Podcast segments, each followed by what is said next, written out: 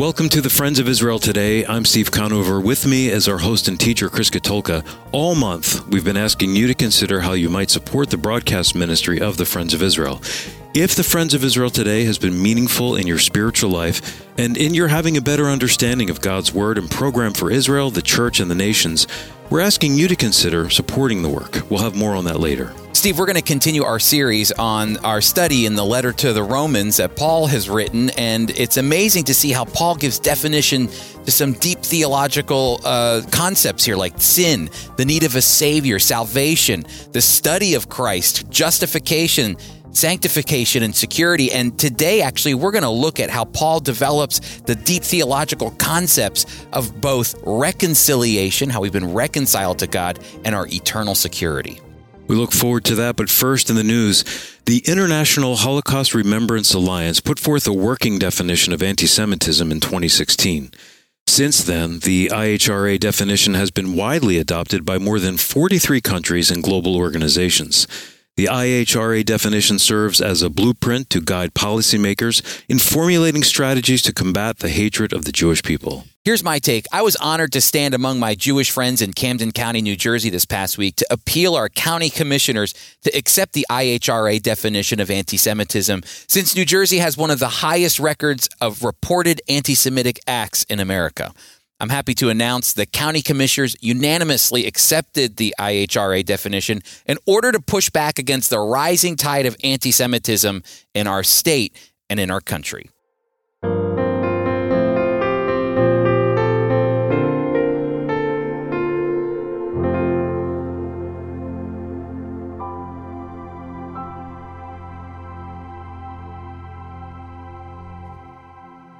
We're continuing our series on the letter to the Romans, one of Paul's most significant letters in the New Testament. Uh, and I've been reading this quote because I just, it impacts me every time that I read it. And it reminds me of the importance of this amazing letter that Paul wrote. And this quote actually comes from Martin Luther, uh, who, of course, is the very famous Protestant reformer uh, who actually held the letter to the Romans near and dear to his heart. And he says this this letter to the Romans is truly the most important piece in the New Testament. It's the purest gospel. It is well worth a Christian's while not only to memorize it word for word, but also to occupy himself with it daily. And I hope that our listeners have been doing that. He says, as though it were daily bread of the soul. It is impossible to read or to meditate on this letter too much or too well. The more one deals with it, the more precious it becomes and the better it tastes. You know, Romans is definitely, as we've been going through this over the past few weeks, it's definitely very rich. It's deep and meaningful uh, theology, giving definition to many of the doctrines that we hold near and dear. Paul defines sin for us. He defines the need for a savior, salvation, justification, reconciliation, sanctification, and even security. And he even tackles the issue of Israel's place in God's plan of redemption. Now, as we've been studying through Romans, we've been look, trying to look at it through a Jewish lens. Remember, Paul was Jewish, he was a Hebrew of Hebrews. Well, in the beginning of the series, we talked about the phrase that Paul likes to use throughout the letter to the Romans to the Jew first and also to the Greek, in light of the fact that God shows no partiality when it comes to sin and salvation. We discussed the fact that of all the people, though, to understand the gospel, the good news of Jesus, the Jewish Messiah, of course it should be the Jewish people. But of all the people to also understand God's judgment for not calling on his name, just as the prophets cried out in the Old Testament, well, especially the Jewish people. The message of sin and salvation shows no partiality. It's also not just for the Jewish people, but also for the nations, for the Gentiles. We all need a Savior to deliver us from our sins. And last week, we looked at Romans chapter 5. We, we discussed how through the blood of Christ, we've not only been forgiven from our sins, but also justified. We've, we've been declared righteous before a holy God. Our declared righteousness as believers doesn't come from our own merits. There's nothing that you can do to earn God's favor, but it all comes from the sacrifice of Jesus Christ. Now, if you didn't get a chance to listen to last week's program, be sure to visit foiradio.org to catch up on this series that we've been doing on Paul's letter to the Romans, plus nearly nine years of Friends of Israel Today teaching. Again, that's foiradio.org. So again, let's go back to Romans chapter 5, starting in verse 8, which says, But God demonstrates his own love for us in that while we were still sinners, Christ died for us. Much more than, because we have now been declared righteous by his blood, we will be saved through him from God's wrath. For if while we were enemies, we were reconciled to God through the death of his son, how much more, since we have been reconciled, will we be saved by his life? Not only this, but we also rejoice in God through our Lord Jesus Christ, through whom we have now received this reconciliation. The Apostle Paul actually considers his ministry, I love this, he considers his ministry one of reconciliation. In 2 Corinthians 5, starting in verse 14, Paul writes, So then, if anyone is in Christ, he is a new creature. What is old has passed away. Look, what is new has come. And all these things are from God who reconciled us to himself through Christ and who has given us a ministry of reconciliation. In other words, in Christ, God was reconciling the world to himself, not counting people's transgressions against them, and he has given us a message of reconciliation. Paul says our ministry is a ministry of reconciliation. And reconciliation is the act of reuniting, mending, bringing balance to a broken relationship. Man's relationship with God, as a result of the fall when Adam and Eve disobeyed God, man's relationship with God was severed, it was broken. But Paul says that through Jesus Christ, we not only have forgiveness, but reconciliation. If you believe in Christ and follow him, Paul is saying you and I, we carry the message of reconciliation between God and man that can only come through Jesus Christ. The ministry of reconciliation for a Christian means so much. It is both inviting people into a relationship with God and living lives as reconciled people. Paul says in Romans chapter 5 verse 10, "For if while we were enemies, we were reconciled to God through the death of his son, how much more since we have been reconciled will we be saved by his life?" That's why Paul opens Romans chapter 5 by saying that since we have been declared righteous by faith, we now have, listen to this, we now have peace with God through our Lord Jesus Christ. Reconciliation is peace. If you noticed over the past few weeks, the word wrath actually appears several times in the letter to the Romans. In fact, it appears some 13 times throughout the letter. And the term is used overwhelmingly to describe God's just judgment for mankind's sins. Again, Paul is thinking prophetically here. It's a wrath that's coming in the future. You can read all about that wrath in more detail in, in Revelation, the last book of the Bible. However, Paul is saying that our ministry as Christians is a ministry of reconciliation because reconciliation is a sign that we have peace with God, which is the complete opposite of God's wrath. As we're clothed in the righteousness of Christ and stand justified before a holy God, we now have, think about this, we now have peace with Him. And Paul is urging Christians to celebrate this peace. In the Old Testament, peace, or better yet, maybe you know the word, shalom, is a gift actually of the end times when God fulfills his covenant promises to his people. You can read all about this life giving peace in passages like Isaiah chapter 9, verses 6 and 7, Ezekiel chapter 34, verse 25, uh, Ezekiel chapter 37, verse 26, Micah chapter 5, verses 4 and 5, Haggai chapter 2, verse 9, and Zechariah chapter 8, verse 12. It's all a prophetic peace that God promised to the Jewish people when he will establish his kingdom on earth. But Paul is saying it's a peace that we can grab hold of today by the Spirit of God. In a very comprehensive way, peace describes God's goodness to his people, as one commentator said. Now, this peace is available for both Jews and Gentiles who believe in the death and resurrection of Jesus. And that's why Paul says in Romans 8 6, for the outlook of the flesh is death, but the outlook of the spirit is life and peace. It's a peace to be celebrated by Christians who live lives yielded to the Spirit. The wrath of God is inevitable. It's coming. But through Jesus Christ, God's Son, we have been reconciled to God and he has gifted us with the spirit which produces, think about this, it produces life and peace, knowing with confidence that we are accepted by him. That concept alone, to know that you're accepted by God, is life giving. Now, maybe you're listening to this and you're thinking to yourself, well, I don't really feel confident as a Christian that I have peace with God. Man, I've sinned so much. How can I ever know that He accepts me for who I am?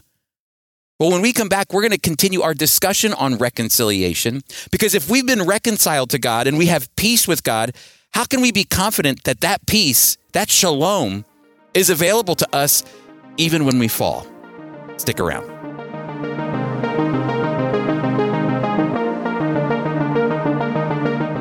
Steve, for almost nine years, I've had the privilege of hosting the Friends of Israel Today radio program and serving alongside you. I know, Chris, it's hard to believe. It's been my joy to create these programs with you and our team and to be part of the radio ministry since 1995. And this is why it's an honor for us to both ask you, our listeners, today to join in on the ground level to help broadcast biblical truth all around the globe. Whether the Friends of Israel today is airing on a local radio station or through our online podcast, never before has it been so needed to have the truth of God's word broadcasting on the airwaves. Romans 10:17 says, "So then faith comes by hearing, and hearing by the word of God." Friends, we need your help to continue to produce and broadcast the good news of our Savior through the radio ministry. The Friends of Israel Today radio program is supported by donors, listeners, and friends like you. Our goal is to raise $25,000 to produce and broadcast the program you're listening to right now. And when you make a gift of any amount today to share biblical truth about Israel and the Messiah, we will send you a gift a beautiful Ten Commandments ornament handcrafted from Jerusalem soil by talented artists in Israel. This offer is only good in the United States through September 30th. We have a limited supply, so please give today. Every donation makes a difference. If the Friends of Israel Today radio program has been a blessing to you and you want to make it possible for all to hear, please make a gift right now at foi.org slash radiogift. From the bottom of our hearts, thank you. Again, that's foi.org slash radiogift.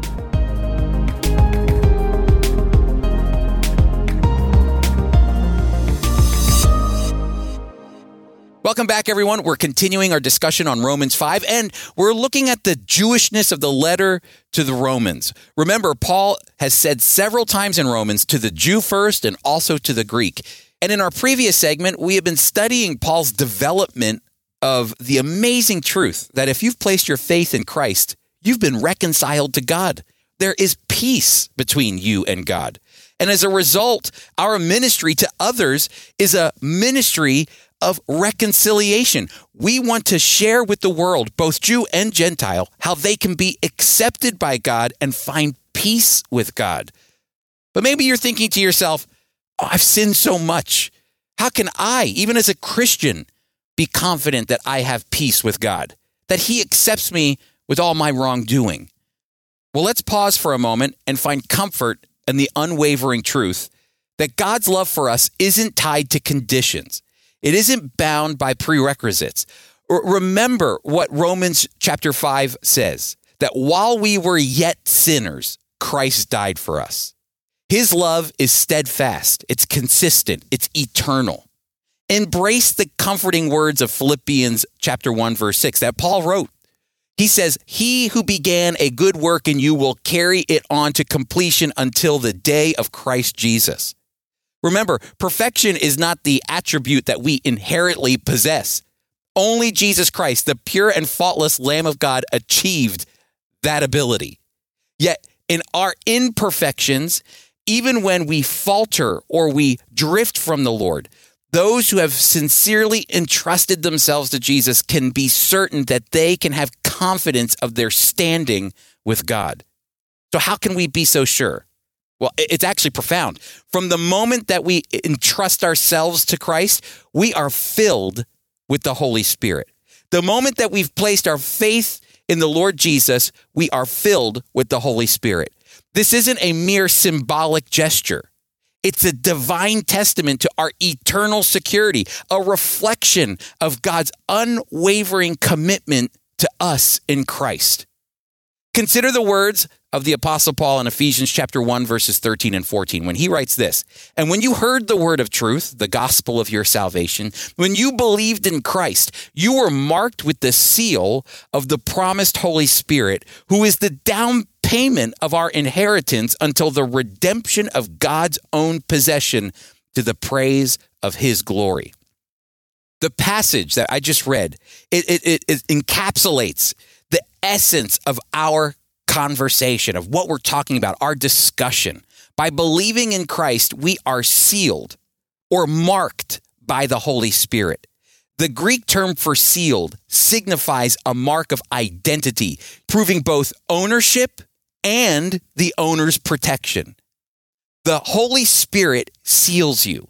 And then look what it says. It says the Holy Spirit becomes the down payment of our inheritance until the redemption of God's own possession. That Greek word for down payment is actually the word arrabon, which is commonly used in reference to business and, and trade, not really so much in faith. But the word that Paul uses here, he uses it, he uses it to describe a payment uh, deposited by a purchaser to secure a property or an article that was being bought. So imagine you're going to Walmart and you put a down payment on a new TV. You secured the TV for yourself, but it's not completely yours just yet. The fullness of the purchase will happen when the TV that you want is completely paid for and you walk out with the product. But while you were waiting for the payment to be fully made, that TV had your name on it. It was yours. They couldn't give it away. Well, the payment has been fully made in Christ's death and resurrection, but the fullness of all that God promised will not become a reality until he returns. That's why the indwelling of the Holy Spirit of God is the down payment for your eternal life until Christ returns. God sealed you, and even think about this, He secured you with the Holy Spirit, promising that He's not going to let you go. You can be confident that you are secure in the love of God because He has sealed you even when we fall. But this is my opportunity to say this eternal security isn't an excuse for a reckless life as a Christian. Paul says in Romans 6 1, What then shall we say? Are we to remain in sin so that grace may increase? May it never be. Absolutely not. Eternal security isn't our free pass to sin whenever or however we want.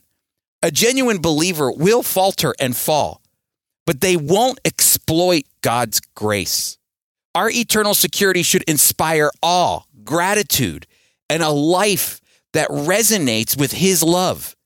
It isn't merely a doctrine, it's a testament to God's boundless mercy and grace. It's a gift that we could never earn but humbly accept. Thank you, Chris. Uh, as we close up your message on Romans, I want to go back to something you said in the first segment about reconciliation. The way God pursued us to reconcile us while we were in sin should, as you said, cause us to celebrate. I think that joy, having a grateful heart, is part of what can help us become peacemakers with our brothers and sisters in Christ and those in the world it's not about someone's worthiness, is it, that should motivate us to make peace with them, but in seeing others as valuable simply because they were made in God's image. They were made in God's image. And I, that's why I love that Paul considered his message and his ministry one of reconciliation, one of peace. That's how he that's how he offered himself to those, whether they were Jew or Gentile, to understand that, you know, you and I were at wrath with God and now, because of what Christ has done, God has reconciled us to himself. And that gives us the ability to have a relationship with him. But the amazing thing is, all of us don't deserve it. That's why none of us are worthy. And all of us look to the same Savior who actually is the one who connected us with God once again to reconcile us that we might be accepted by him. Amen. That's beautiful.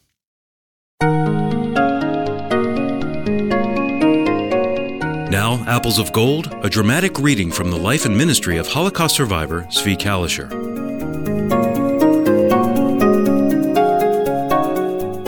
I was recently called to the tax office for an audit. The man working that day was a very religious Jew. Upon checking my records, he found I didn't know anything more. He then gave me a slip of paper with a date on it. I said, You are a religious Jew. Why do you use the date of the Christians? The man laughed and said, You are the first one who ever told me this joke. This is not a joke, I told him. It is approximately 1981 years since Jesus came.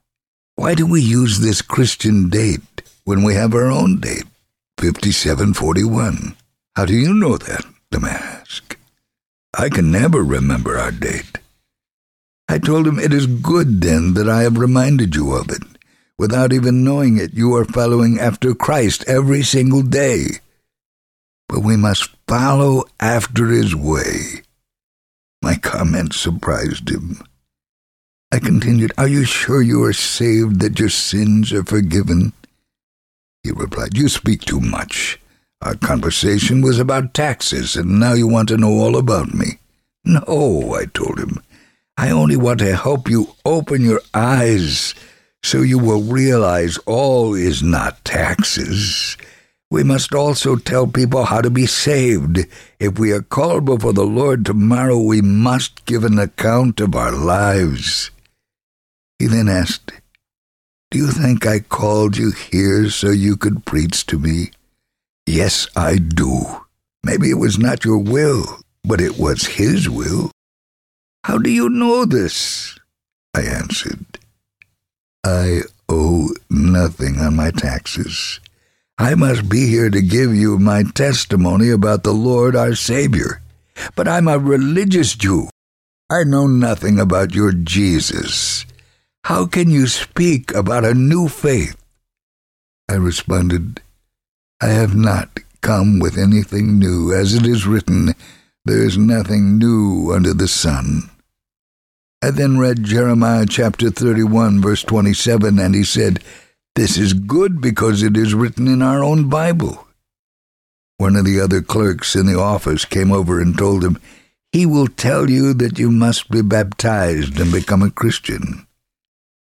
They were surprised when I opened the Bible and showed them Ezekiel 36:25 where it says we are to be baptized in pure water.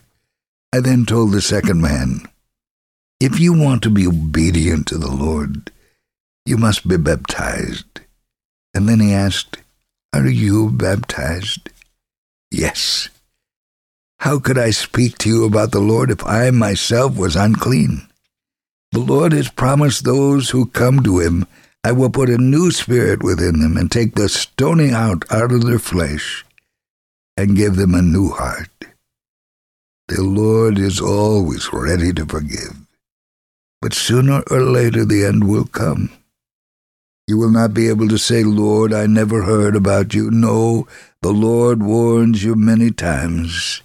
If you will remove the dust from your eyes, you will be able to see the right way. Now that you know all this, do not be satisfied only to use his date, but start to follow in his footsteps. I can truly say, they were glad to hear this.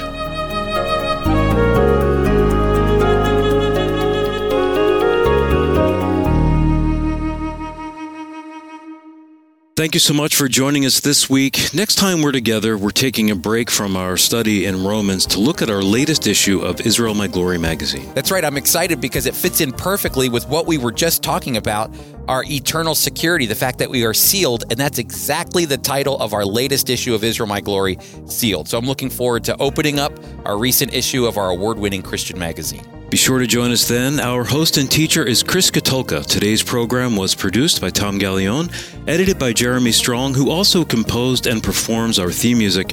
Mike Kellogg read Apples of Gold, and I'm Steve Conover, executive producer.